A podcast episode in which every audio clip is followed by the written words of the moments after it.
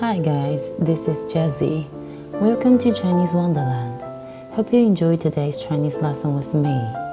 Also, remember to subscribe if you enjoyed this. Today, we are going to talk about one of the Chinese idioms, which is used to describe someone's attitude. I'll start with the story and see if you can understand the meaning through it. And of course, the Chinese explanation will be in another episode. Li Bai was a famous poet in the Tang Dynasty. He was talented, but he didn't like studying and was often absent from classes when he was young. One day, he skipped class again and wandered around on the street. He enjoyed the views on the way out of the town, the trees and the flowers, the sunshine, the sounds of nature.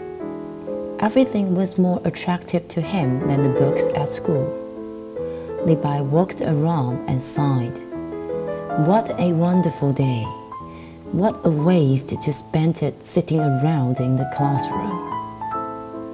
As he walked, he saw an old lady sitting in front of the house and was busy doing something. He walked closer and found that she was grinding an iron pestle. He was curious, so he asked, Hello, Granny. I saw you have been busy with this pestle. What are you trying to do with it?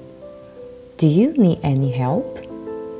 The old lady looked up, smiled, and said, My needle was broken. I am trying to make a new one. As she was talking, her hands were still moving, never stopping.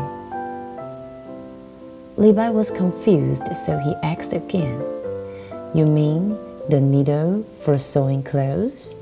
Is that possible? It will take a long time, no? The old lady didn't even look up this time, and she spoke with the smiling voice. Water can drip through the stones. Yugong can move away the mountains. How come an iron pestle can't be turned into a needle then? Li Bai was smart, so of course he knew that with time and effort one could make it work. But he still looked confused, because for him, that was such a waste of time to spend on one single boring task. The old lady seemed to know what he thought so she commented again.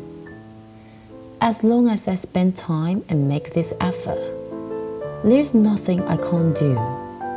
The same for everyone else.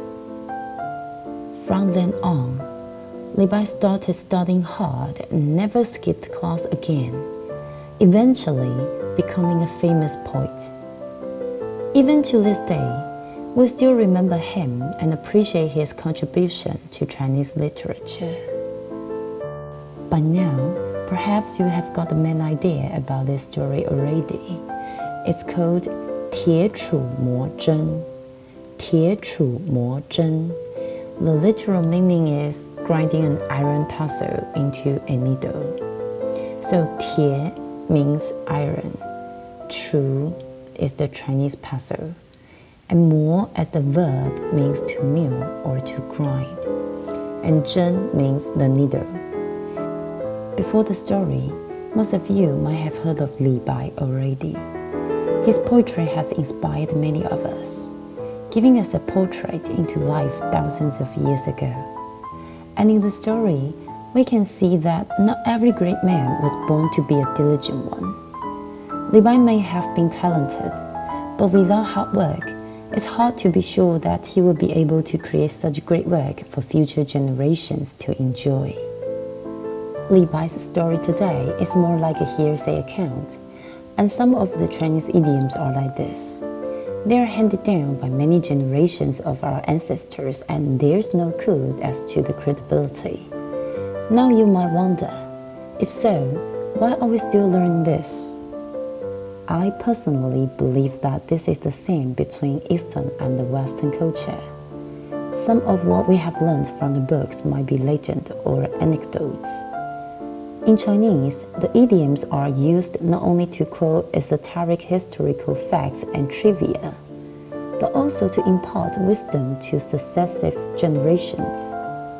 As the story shows, Because of Li Bai's personal experience, we see that he was inspired by a simple old woman, and he learned from her to become persistent in his studies. Also, be patient with things, taking each step slowly and firmly, and finally growing into a mature individual. The moral of the story is simple to do one thing constantly and continuously, and it will eventually lead to success. We often use this idiom to encourage those who are on the verge of giving up or who don't have the faith to proceed anymore. Next time, if you encounter this kind of situation, now you know what idiom to use. Okay, thanks for listening. Hope you enjoyed it and please subscribe if you liked it. See you next time. Ciao!